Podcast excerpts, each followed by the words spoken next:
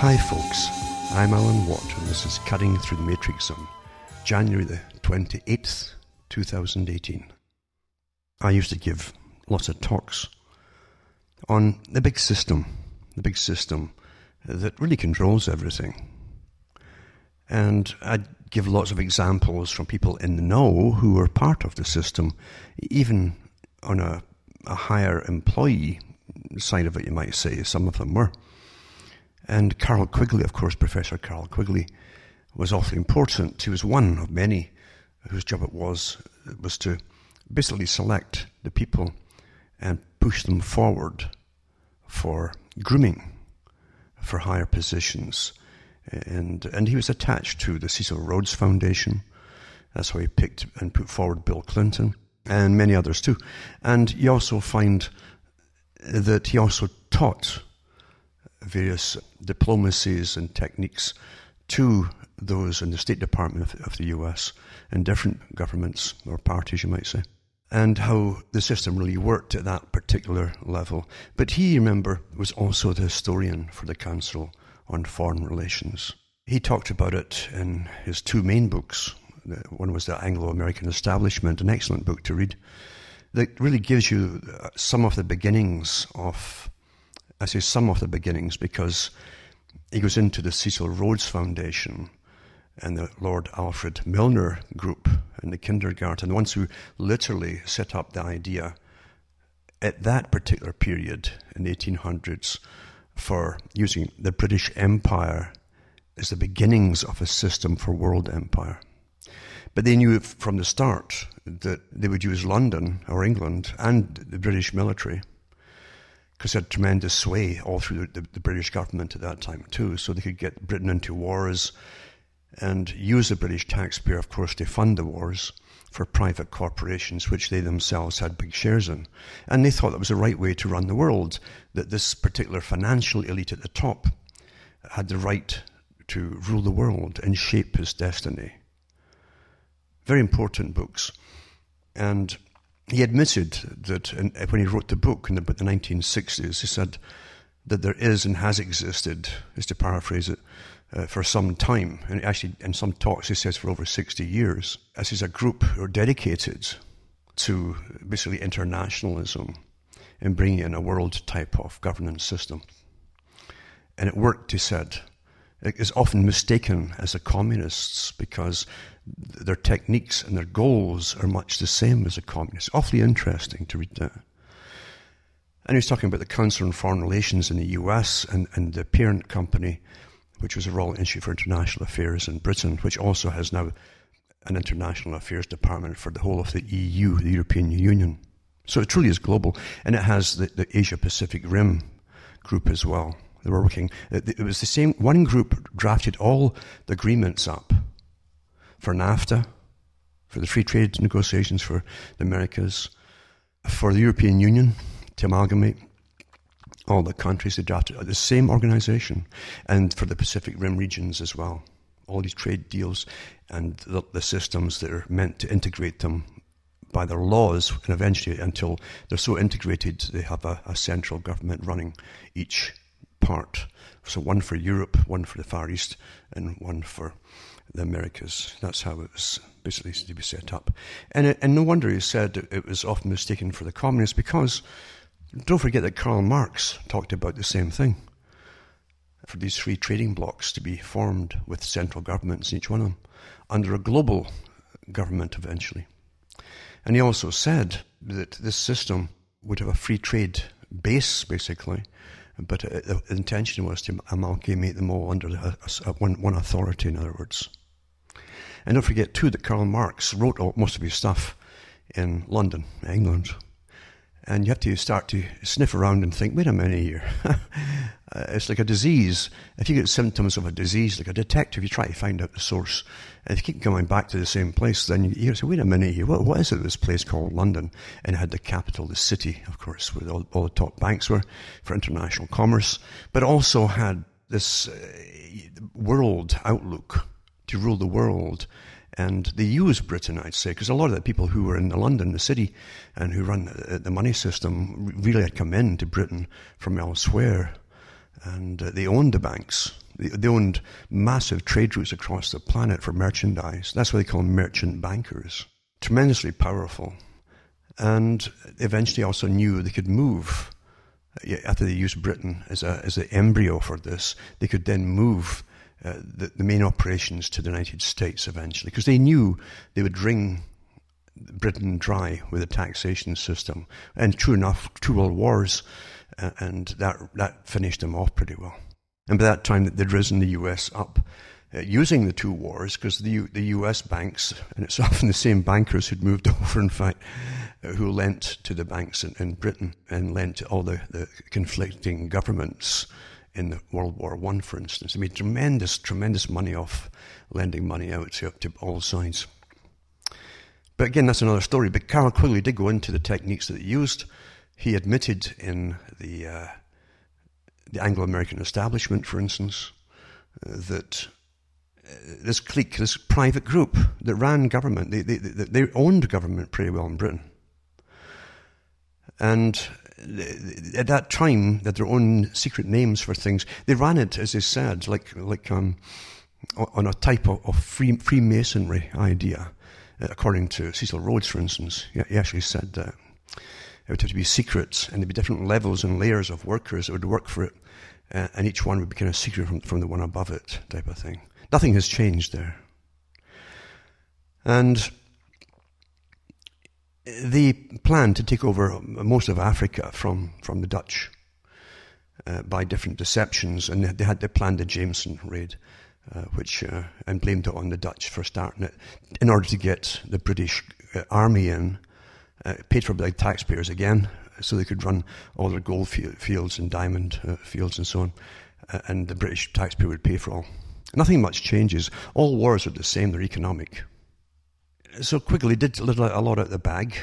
He also wrote, as I say, the Tragedy and Hope. He mentions different things occasionally here, and you have to read the whole thing, which is very boring, a lot of it. Some of it's interesting, and other parts are just like little paragraphs that where gems are. They're scattered throughout it, where you have to grab onto it and say, my goodness, well, there you go. And this is from a guy who, remember, who was the historian for this private group.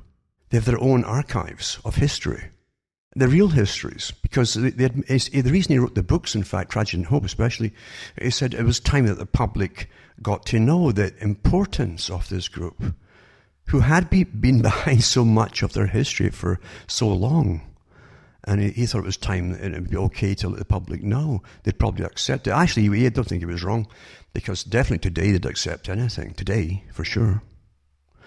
Because they're so mind-bombed and out of it with everything. But back then, I guess, maybe there were still some people who would say, wait a minute here. No, not enough of that, you know. And the time, too, that Quigley released his book, Tragedy and Hope, which was suppressed after the first publication. It went out there and so many thousands were sold. And then the publisher, who, of course, the members at the top of the publishing houses also were members of this world elite group in the Council on Foreign Relations, basically took ownership of the plates, the printing plates, and they told them that they destroyed them and they wouldn't print anymore. And some other enterprising group managed to get the hold of the old books. They used the new types of systems of web offset litho, I guess, copied them all and put them out exactly as they were. And that's how the public managed to get enough copies to read even to this day. Anybody can actually do that today. A lot of the books you'll hear on so-called alternative radio and so on, it's a money-making scheme for a lot of the characters. So actually, a lot of the stuff they've put out is a money-making scheme regardless, even the whole pretended cause that they go under. But the thing is, you can print them up yourself, because the copyright's out, you see, on those books, especially when the publisher and printer took over and they smashed the plates and denied ownership of them. If they deny ownership, that's that, you see. You can do what you want with them. If they do still have ownership, it's a different story altogether. But anyway, you do have so much that's been... again, they can release this kind of information, and Quigley himself came out and talked to different people on the quiet, and some of his students too. And there's tapes out there, you can hear some of them. We went into some of this. Now, he was all for, and he said it in his book, Tragedy and Hope, that he was all for the goals of the Council on Foreign Relations in America, from America, and the Royal Institute for International Affairs from Britain, and that he just didn't go along with all of their methods of doing things, he said. Don't think that, and this is the whole thing, if people would use their heads, which is a hard thing for most folk to do, don't think that people in countries, the average person, say in America or in Britain or any other country for that matter, decides things. They don't. The most average people don't get a chance to decide anything. The farce of democracy is a complete joke. And you'll notice that whoever leads any different part of NGO group or special group or whatever for democracy is working on behalf of the establishment that owns democracy, because the Joe Public hasn't got a say in anything. It doesn't happen. So whenever they say that the British people have decided or declared or what, no, they haven't. Or they're so ticked off with, say, Osama bin Laden, they want to go to war. No, they didn't. They didn't know who he was even. And things like that. But that's what governments do to justify their heavy-handed approaches to things. In other words, the plans they'd already made before anything actually happens. But it's always been the way that they do things. So don't think for an instant that the Anglo-American establishment, now they're talking about the establishment, the ruling group, the oligarchies. They don't even have to even be American or British. Don't forget that either. They just own the establishment. They are the establishment. In this system, who has the money and owns things is part of the establishment. It's that simple. You get different layers down below them that Aldous Huxley talked about, such as he said himself that he and his brother Julian, even more so, said that they were part of the scientific elite, who could help, who helped the masters, basically the oligarchs of the money boys that are above them. They ran the systems of all sciences. But they're also talking about the social sciences, the behaviorist sciences, the ways of managing the populace to either make them believe something or stop them from believing something or change their opinions on things. That's where most of these things are today. Very accurate sciences, by the way. And they have time on their side, so they can make it, anybody could believe anything eventually with enough time and money and repetition or training at school. So therefore, you have admissions from different people, and I've got lots of other examples too, but I won't go through them all tonight, of people with their quotes and their statements of different branches of ruling on behalf or helping the elite manage the populations which they own. And I say own because we're owned. We are owned. When you don't say, when you haven't, your basic farm animals don't have rights as such. The owners have the rights, and even above that, to an extent, much of the rights depends on animals, farm animals, on the money boys again, who can lift up the price of anything or crash the price of anything. The farmers, they're at the whims of all this. So it's the same thing over and over. Every strata you look at. It's the same thing, with the same money people basically running the show. And you'll find too a lot of people too don't really understand themselves. They might own millions and maybe even billions of dollars worth of businesses, or inherit them from their parents. But you'll find that the big investment companies that manage their money for them are that have the real power, because they know what they're doing. And if you get, for instance, I remember seeing a documentary put out by the son of one of the big companies out there. And I think it was Johnson's company. And it was quite a good documentary. So he went around different members of that particular class, talking to them on their real opinions of things, trying to get to understand how they, or say how they thought about things. But what impressed me really was the power that these investors had that take care of their money and go around with other big multi-billionaires and millionaires and invest their monies too. So if you have an agenda, for instance, you wouldn't have to go around the different big heads of corporations or the owners. You just have to try and get your one person, or put, elevate the top investment branch of whatever, and get them to take on everybody's contracts And then you can literally crash countries if you want to by having them all put money into, or take all money, their monies away from that country and put it somewhere else. There's tremendous power. So don't be swayed by just the names of people at times. There are many layers of the governance system at work today, interlacing with each other in circles of power. They all know that what the agendas happen to be, and they all know their own part in it. Now, you think, in my lifetime, I've watched all the different G8s and G20s and G-whizzes getting formed out of thin air, and no population of any country got a vote on them. I didn't see any charters in any country getting drafted up to allow for them. Yet the public were just announced, well, your prime minister or your presidents are part of this G whatever, and they make big important decisions collectively. And that what you're seeing is just the next part, that was the next phase of the global agenda. Worked out long before you ever heard of the Gs and the G whizzes and the GGs. So that's how they announce things. But the thing is how fast people adopt terminology. The media does immediately, always, because that's their job. And to get you used to hearing about it so you'll think it's somehow normal, like gravity. But don't forget, someone had to come up with the idea. They had to work to see how they put it across to the public without the public and getting involved and saying no.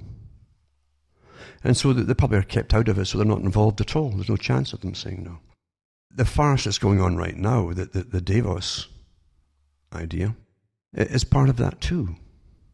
Do you vote for do you vote for these creatures that go to Davos? Do you? Well, you have some of the politicians go. But look at all the rest of them. Do you vote for all these private entrepreneurs? What do you think they're all there for? Most of them that go there derive their bulk of their income or even their startup money often for their corporations and public-private partnerships from countries.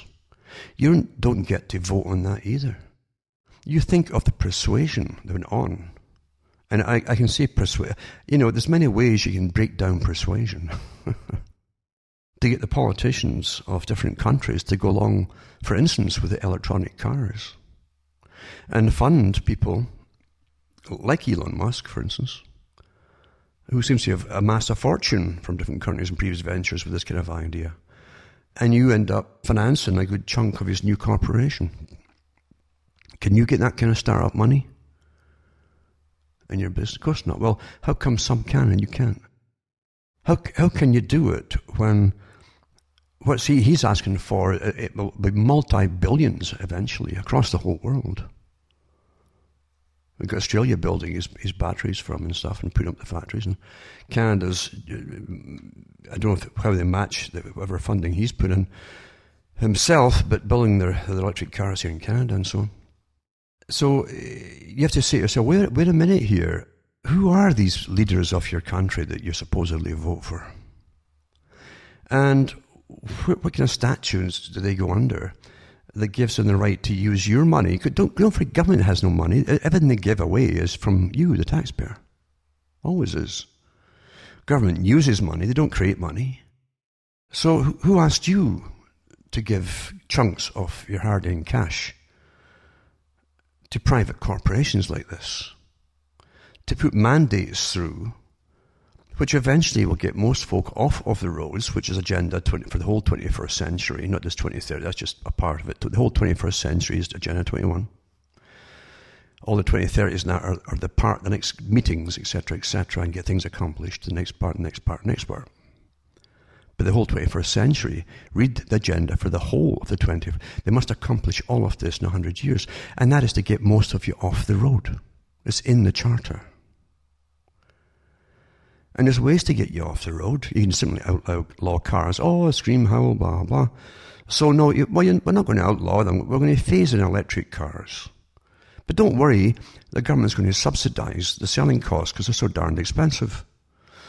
And so people, you know, the lowest of the lumpen proletariat, as Marx called them.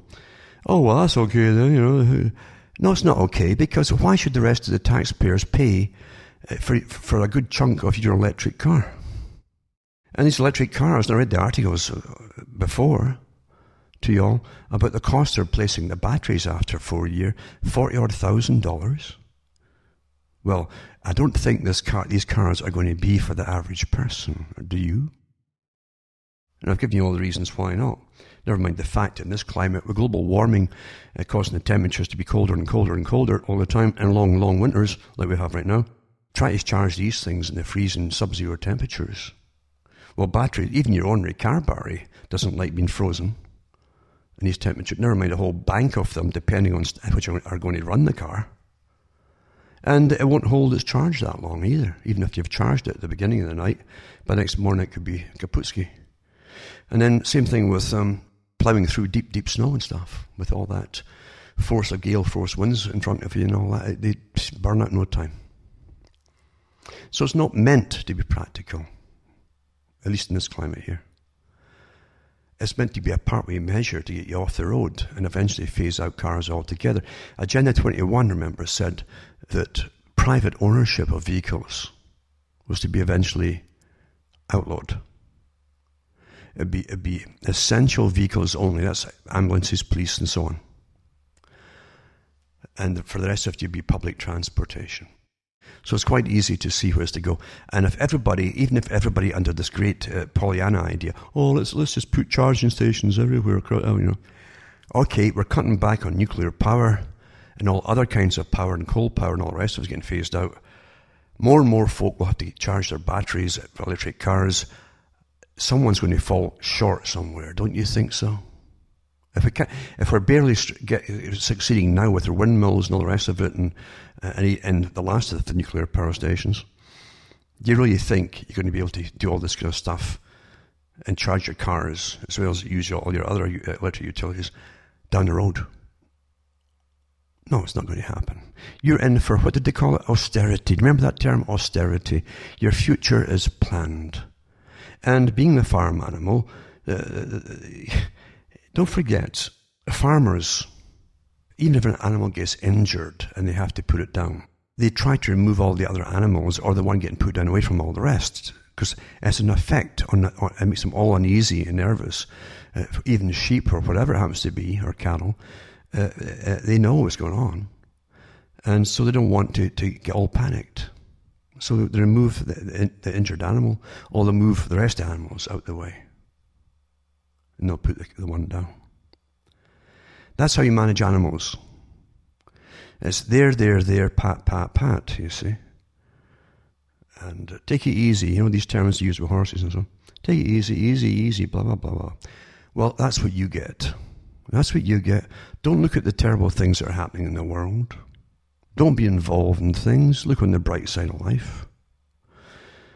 And that's how your farmers treat you. They don't want you. If you saw what was going on, and to it heart says, wait a minute here, I've got a part to play in this, then you might become a problem. It's far easier if you simply switch off bad news, or news that's essential for your knowledge, because it's so disconcerting. And look at the happy stuff. The happy, awful, terrible comedy is probably written by a machine, I think, with its canned laughter and its formula system. But that's a human thing to try to shy away from something that's frightening. We'd like to live in a real system where people above you really were elected by you and were really there to look after the people. It's all people. Wouldn't we? It'd be much, much nicer, wouldn't it be? But it's never been like that. That's the cover. That's the thing they want you to believe in. Now, Carroll Quigley also talked about the people who belonged to this organization he was referring to. The one that were often mistaken as communists. And he said that they had real communists as members. They had dictators. They had all kinds of people. They were not prejudiced against anybody at all. If the group could see they could use people from any particular sector, they'd do so, and that's what they did. But again, don't lose sight on the fact that they often were mistaken because of their tactics and their goals as communists. Now, long ago, I've mentioned before that long ago they talked about, the big leaders churned out books on socialism. The idea of the planned society, the managed society run by experts and so on, that was really the goal of it all. The same really is communism. That was the pie in the sky idea, though those who ruled Russia were often weren't even Russian, most of the top rulers, and they had no idea, no possible intention of making it really that much better for most people at all. Although they themselves, who ruled Russia right to the end, lived like kings, many of them. And they fled the country before it came down. There are lots of articles in the paper for those who care to use their memory, especially the British papers. And you would see them leaving Russia with private armies all the way to the airport as they took their loot with them, and from a country that supposedly where everything was run by the state, the central system was run by the state. And then, of course, they even showed you some of the top bankers from the supposedly central bank system, supposedly, leaving as well with their private guards all the way to the airports, and had articles of who they were, some of them, in the British papers. Quite fascinating. And so a whole class, a ruling class of Russia, of the Soviet system, left and took their plunder with them, because plunder it was. The amount of money that was accumulated, often in American dollars and British pounds, because again they had their own cash system and shops for the ruling elite, just for them. It's just astonishing, really, how people could still prattle on about the great social experiment. I think the social experiment part was to see how long they could keep a hold and keep suppression off a people who are always taught, everyone who's getting born is taught, yeah, it's pretty bad now, but we're working for a better future, which never comes for you. You can learn an awful lot by looking at things and thinking and remembering things, an awful lot. The reason you don't think so much of it is because you're taught not to.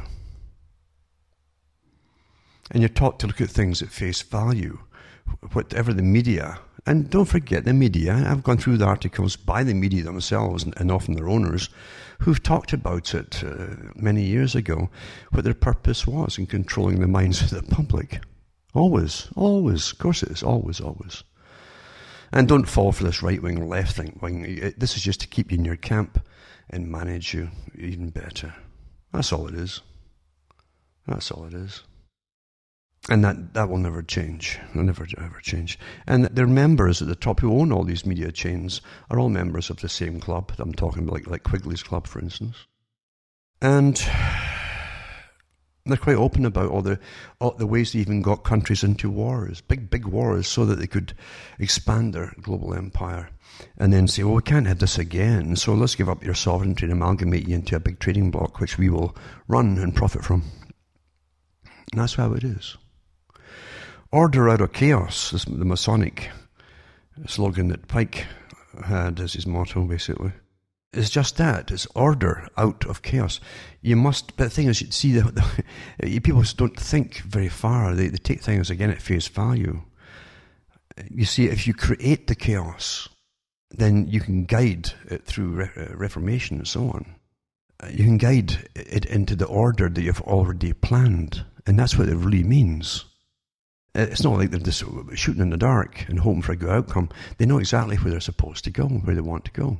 The leaders do, the followers don't, at the bottom.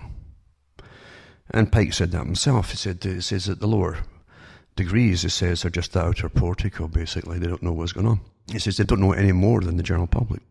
They get little freebies and little breaks from certain rules and legalities, maybe, and lower taxes, but that's about it at that level. So you create the chaos, and you say, oh, gee, we can't go there. We've got a good idea here. Why don't you give up your sovereignty and amalgamate? And if you amalgamate, you need a big central bank. Well, we'll own it. It'll be private, but we'll run it using your money. And so on it goes, you see. It's quite easy. And the politicians that are created will really work for the owners of the whole system, which are corporations, different corporations. Every country is a corporation. Under the law. That's what it is. And when amalgamate you onto one, it's a big agreement, like an amalgamation of corporations. And that's how it really is. But the general public don't know what's going on. So order out of chaos. Now, if you notice, the whole, say, the revolutionary, this is all part of the revolutionary plan, remember? Don't think about the little, forget these awful, awful old Soviet paintings and communist paintings of the man or the woman in the, or the French Revolution era with the big red flag and all that stuff and bearing their chest for the bullets, and forget that tripe. Because the people who rule and manage things and bring it about to happen never take part in any fighting. And quite often they're not even in the country and involved. So stop being a fool at the bottom level where your simple emotions are being twanged and tweaked by those who know how to tweak them. And if you lose sight of that, of logic, and let emotion rule, you'll always be had, you'll always be taken for a ride. And you'll never get anywhere in life. It's quite easy to understand that. But the revolutionary movement, remember, had its plain goals, very plain, with the abolition of different things like family, abolition of all sexual restraint, and on it went, in subcategories of the same thing. I mean, the early Communist Party brought in early psychology at the time and drafted up the rules that they're making a religion, you see. So the rules were, you know, that women are just women because they were made to play with dolls when they were small. And they were made to wear dresses, and little boys play with toy guns and so on because that's what their parents gave them. And you can see today where they have, I'll put up a link in fact, where you'll see the end of Europe. It isn't just massive migration, which is an invasion, of course it is. When the amounts are figured to come in will eliminate the present domestic populations in a few years, well, that's more than just, that's the big agenda here. And every politician up there is, in every country's in on it. They know. Of course they know. They can't very well say they didn't notice. So. But mind you, they've got the gall, they might say that. But there you go. And as I say, things are really straight out in the open, if you care to look at it. And you're dealing with a very old plan to eliminate the peoples, especially of the cultured, of the European and Scandinavian peoples, eliminate them all, and you'll find that you order up chaos. As the chaos ensues, then the same small elite will end up dominating all of you. And it will solve lots of problems for a dominant elite, a dominant minority.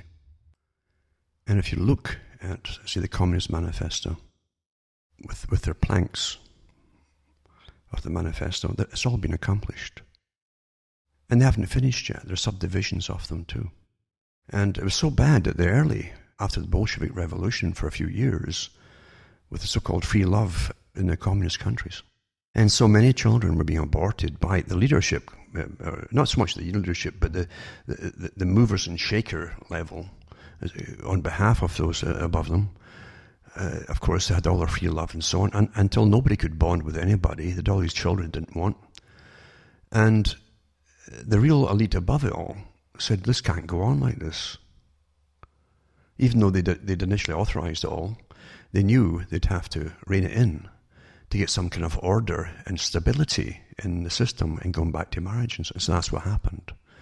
But they pushed all the rest of it for the West, and it's still getting pushed to its end degree today. We're beyond people, and they're into everything now, like animals and everything. And that's what's getting pushed even more so. So it's been a continuous revolution.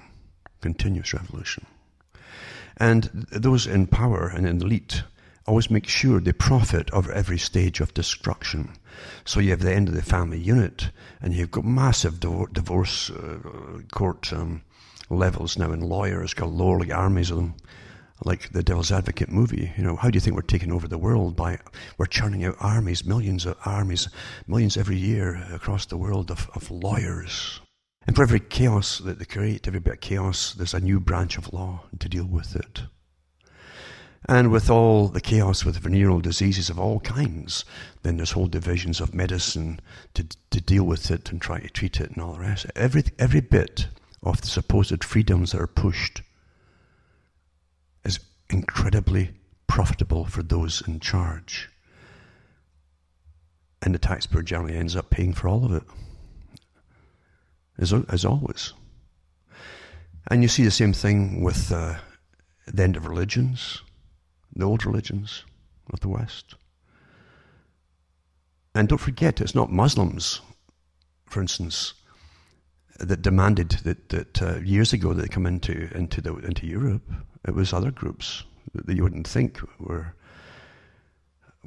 interested, but they were, in bringing in Muslim groups, not to assimilate, but to perhaps to destroy another enemy within. But you find again profit off it. And so they did away with the old religion, the old traditional religions of Europe, say, then they give you psychiatry and psychology to take over the slack. And don't forget the Freudian idea of psychotherapy, which has never been proven to work at all. And even though Freud himself made quite amazing statements about being a revolutionary in the revolutionary tradition of destroying the European culture, he himself, he didn't cure anybody of anything. It's quite amazing to see where his mind really was. Where he even told one of his students to seduce the patients if they were rich and wealthy and get their money and maybe even marry them to get their money. Cold-blooded, and he boasted about always wanting to be incredibly rich from it all too. There was nothing altruistic about that kind of thing at all. But the whole idea, again, was to do away with morality of Europe, the family unit, and what he called sexual suppression.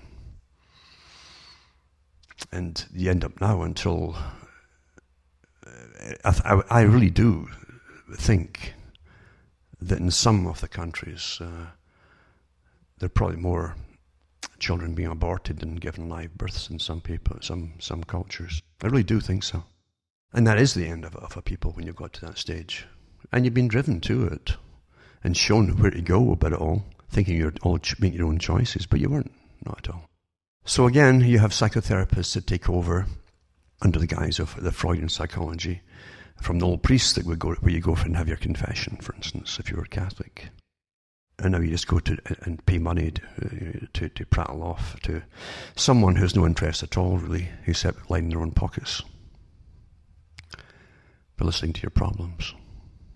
Then they give you social work departments to take care of the fallouts of family and the children and everything else, and incredibly lucrative, as you well know. We've done many programs on that in the past. So order, sure, and profit out of chaos. Always, always, always. Always, always.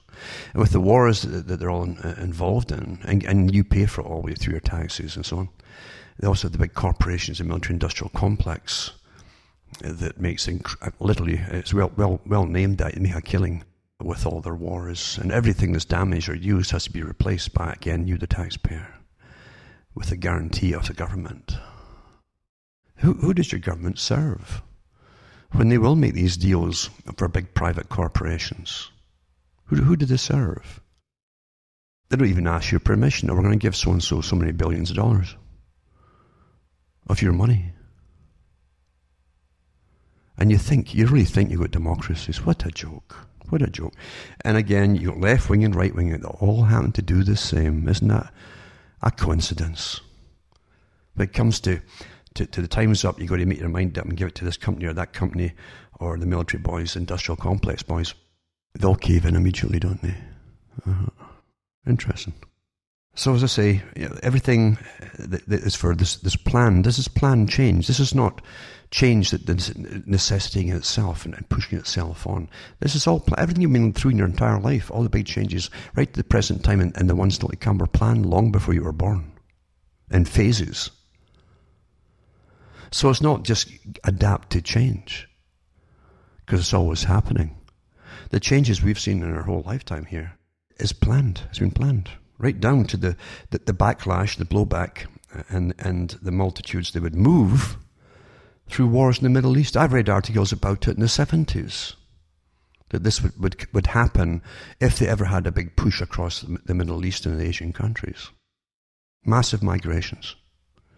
The Rockefeller Foundation turned out papers on it because they had whole divisions working on it, because that's what they wanted. And you're living through it. And most folks say, well, I know we wrote that, but they really couldn't have done it. Well, they have done it. Yes, they have done it. It didn't happen all by itself. We've seen all the articles. We've read them.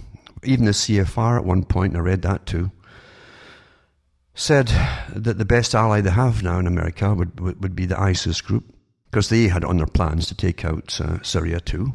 Remember, it's the same neocon agenda, that New American Century group. Same agenda, the same list of countries to be taken out. And they won't stop. It doesn't matter who's in power. And you people who got Trump in, do you think that's any different today? Obama, he wasn't going along with it. Oh, yeah, he was going along with it, all right. And they funded all these private armies, and they're still funding the private armies over there, these mercenary groups. So don't fall for parties left and right wing. That's to keep you stuck in your ping-pong mentality of left, right, left, right, left, right. That's what it's for. To stop you figuring out the big picture. It's a chess game, and every layer of it, who will lose, who will gain what, right down to other objectives to come out of it, of even the fallout from it, across the entire Middle East and so on, into Europe. They're not finished yet, remember. And it isn't just the Middle East, they're taking them from all over Africa now, under the guise of refugees. And the hundreds and hundreds of non-governmental organisations are funding all, and even training them on what their rights will be when they arrive in these countries. Right down to telling them to be as arrogant as they want to be, these young guys, like armies of them, who show it as soon as they cross borders, because they've been told that no one's going to bother them or stop them. And they're incredibly arrogant about it. They've had training in this. Anyway, that's as far as I'll go with all that. But yeah, it was all planned that way. Of course it is. And the world, as they say at the top, must be completely conquered, and all the peoples that ever, at any time, kick back against this kind of plan. Over hundreds of years, people and nations have kicked back against it. Must be eradicated in order to be conquered, right? I'm not talking about Islam, but that's what they'll use. That's part of what they'll use. Of course it is. If you look at the British papers now, and I don't like looking into them, because the format now is just terrible. It's all cuss words, swear words, and trivia mixed in with rapes, murders, and half-naked women showing all that they have, all, you know. It's a complete schizophrenic. I mean, I talked about this many years ago, but it's even worse now. Now they don't have any real reporters left. But I think the whole idea is to make you think that everything is just crazy until you can't have any moral stance on anything. Because you can only have a moral stance if you think you have at least control over yourself. But then when you see all these crazy things happening to other people, you think, well, I'm just like them. I have no ability to change or stop or keep a moral stance or any kind of stance or even a safety stance on anything for myself, which makes you more and more helpless. Because they're putting such stuff in the papers now of just petty things, murders galore and so on, and beheadings in some countries. Even in the States there, they have some of the gangs from El Salvador. They've been coming up via Mexico, and basically coming into the States for a long time now. And they have huge gangs, massive gangs, running San Salvador in the city. And also in New York and other places too. They're finding, they stuck up another corpse with its head removed and its heart removed, but buried alongside it. So at least they were kind of tidy. But there were gangs from El Salvador. And it's all to give the impression they are living, you're living in a some medieval era jungle or something. That's what it's meant to give you. And other people in Britain, is there still cars mowing down people? Another one mowed down some youngsters at a bus stop there. They haven't announced yet why, but you just don't. Do you think cars are just suddenly losing control? They can't steer them anymore or something? Is that what you're thinking? They've got a magnetic attraction for sidewalks and bus stops and things. Of course not. You know what's going on. course you do. But the leaders of the countries don't want you to talk about it. And they're calling you all kinds of things if you mention it, because it's the agenda. In the old days, even in the Middle Ages, nobilities who had no problem telling you that they owned all the peasants and the serfs would still get rid of a king, for instance, who's supposed to look after the nation.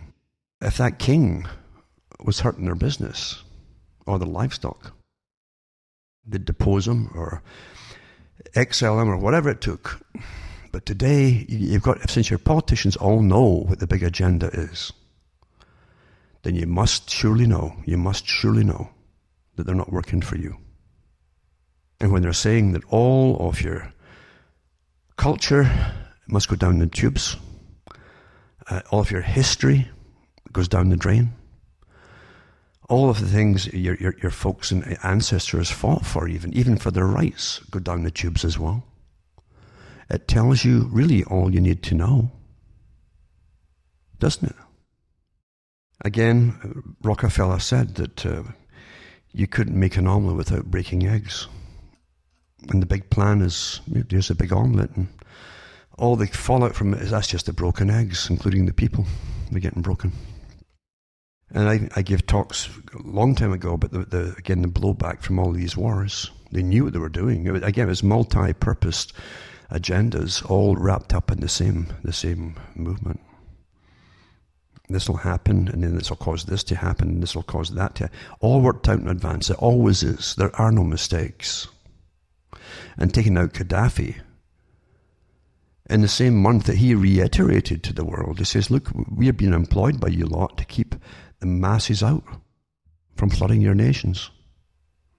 He says, if you put us under, they'll come straight across, millions and millions and millions of them. And that's what they did. They took him out. And let's be honest, a guy who liked ABBA couldn't have been that bad. He had their whole collection. Now, again, we live in a farce. Now, I'm just going to rush through some stories, some links for those that want to, again, get even a little glimpse, a little smell, a faint whiff of what's happening, because all stories now are so tainted. But anyway, it said, scientists get buried in snow at Davos while lecturing on global warming. Because their whole agenda, too, is to fleece you, order society, and they're going to use the environment to do it. That's why it doesn't matter what happens. They'll never change. They plan to bring it to austerity, tax you into the ground, and rule the world by getting rid of all your rights and so on to save the world. That's the tactic they're using. And it's all lies and bogus. But anyway, this article here talks about it. And I think they got about 6 feet of snow within 2 days where they are at Davos. It says the climate scientists hope their mock camp illustrates how global warming could impact the Arctic, but the so-called Gore effect may make it harder to get the message across because Davos has been frigid temperatures along with 6 feet of snow in the last few days anyway. I think it was actually 2 days. They say 6 here, but in other articles it's got 2 days. And that's how they're pushing. They want a change. It's written in stone, like all the other parts of the agenda. It doesn't matter what happens, including the fallout, including all the articles I read before where the top anti-terrorist groups of the nations also get used to it. You know, you're going to have this for now on forever, generations of terrorism, because they were bringing it into the country that way. I mean, they actually said it, that that's what you get used to it. So they're not going to stop it. They need it. And then they've got another article here too about a new U.S. little ship. Actually, it's not a huge ship. It's about 300 feet long, I think. It's a new high-speed warship, the USS Little Rock. It's frozen on the shores of Montreal, unable to set sail until the spring. It's quite the ship, actually, this new U.S. Navy ship. It's a super high-speed warship. It can go over 50 miles an hour. In miles, it's supposed to not. It's the same thing, but in miles an hour, it's about 50-odd mile an hour. That's pretty fast for something 300 feet long, right? Anyway, it's frozen there. It can't go until the spring, probably March or so. And it's stuck in the St. Lawrence Seaway because of a massive freeze they've had there, because of global warming again. But don't worry, any expenses or that you have to do for, if it starts buckling the plates, the taxpayer will pay for that too. The taxpayer's awfully handy for a lot of things, you know. It really is. And then you've got South Australia Because they're really avant-garde too in Australia. It's like Canada, and you got to show how goody-goody we are. And they're going to do away with all kinds of coal and so on, and for cheap electricity. It says South Australia blows up cheap electricity. They're I guess it was coal ones that were doing it. Jobs, wealth, and ideological anti-coal quest. So the South Australian government destroyed the smokestack off the Playford B plant, one more part of what's left of the cheapest baseload electricity generators in the state. But I guarantee you, the big corporations will start to move all the coal to China. Because under their free trade deals, and still classing them as a third world nation, which is a joke, along with India, they can build as many coal plants as they want. It's part of the free trade deal that those that own your countries set up for these people. So anyway, it said that for about $8 million a year, over 3 years, they could have kept some coal power going and wouldn't have needed to spend $400 million on emergency diesel generators. That's what they've done. We're closing this down, which they don't want to use. They don't want to use diesel, but they have to buy them $400 million. It means emergency diesel generators and over $100 million on a battery that can supply 4% of the state for 1 hour. They would also have paid less than $120 million for 2 days of electricity last week. So there you go. It's about virtuous signaling and all the rest of it. It's very expensive, it says.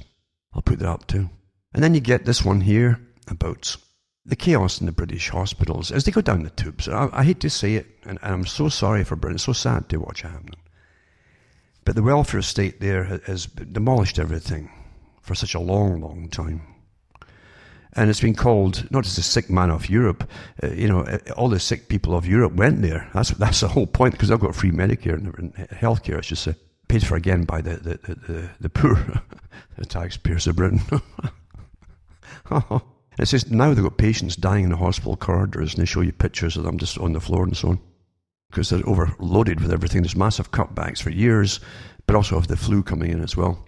But that's not the main problem, it's the flu, it's the massive cutbacks now. It's becoming non-functional. And it's going to public-private partnerships galore, which they have in Britain too, with that Carillion and other ones too.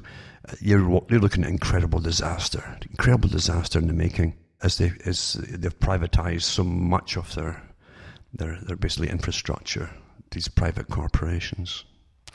And I'll put this one up too. And people are even getting examined in the corridors there for gynecological problems, and they didn't even have screens to go around them. This is how you're looking at really a country that's going into third worldism. It's like a failed state. I hate to say it, and a lot of Europe is destined to go the same way. That's the plan. That is the plan. And you keep taking millions more in over a few years with welfare and everything, and you're just finished. You're finished. When most of the tax money is going to be borrowed because there's not enough taxpayers left eventually to pay for it all. That's where it's all going. A good article too, how 18 psychiatric patients freed by one National Health Service trust all went on to kill people. And it's one woman in this one place who's a psychologist that said they were all fine. There you go. You can go out now. You're looking fine. Okay, we'll leave that axe here. And away they go. Quite something. But this is the craziness you see in a society that's lost all sensibilities.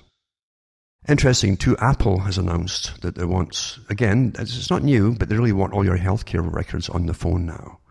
So they've announced an effortless solution to bringing in health records to the iPhone. Many other companies are trying to do the same, mind you, the other ones. They're all in this.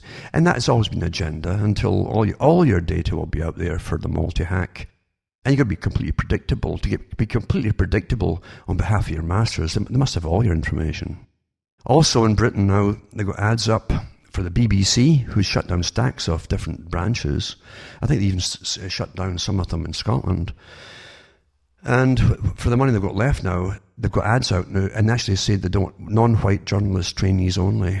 So there's your freedoms. Kaput, and that's where it always ends up.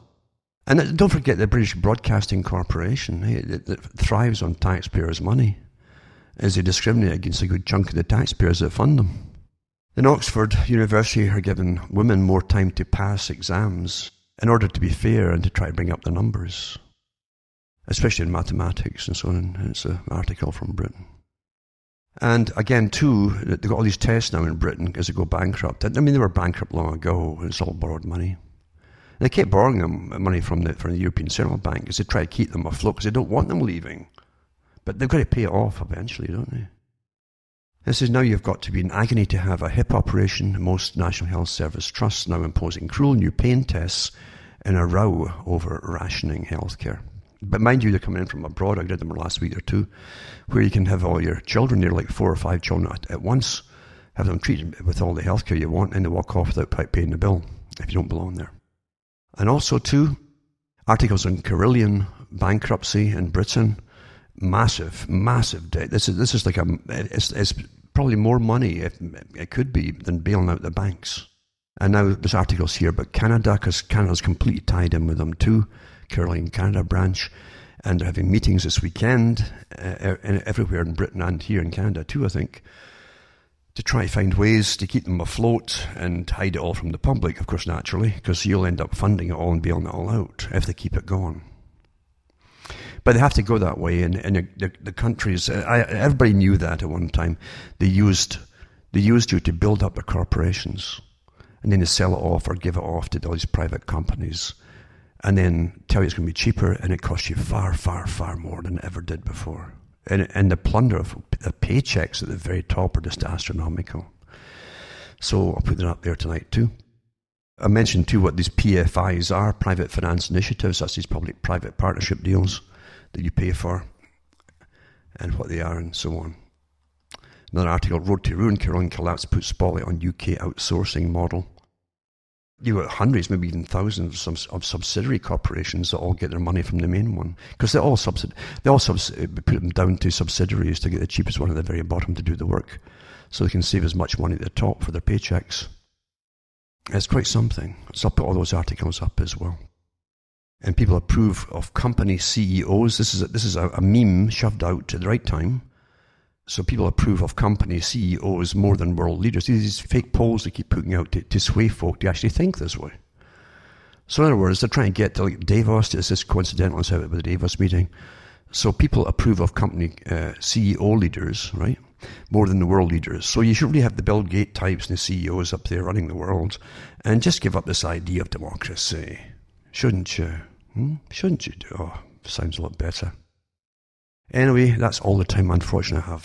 I've got a lot more stuff I've said, but I prattled on as I usually do. I don't plan what I'm going to talk about. I hope to often read a lot more articles to you and so on, but I yap too much at times. And that's the way it goes. But anyway, I hope you get something out of it and make you the whole point is to make you think and start to believing in what you see for yourself. You don't need anyone else to tell you what to think. Look and think and remember things, put them together. And you'll start to get the big pictures on everything.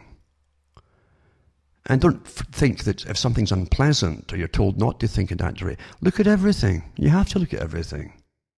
You do, if you want to know, that is. You can't really say, well, I want to know a little bit. just give me a little bit of unhappiness. But the truth is you won't be that unhappy when you really know the big agenda. And you don't need to get heck of a emotionally distraught about it all. It's always really been like this, hasn't it? World wars, Cold Wars, threats of nuclear annihilation, blah, blah, blah.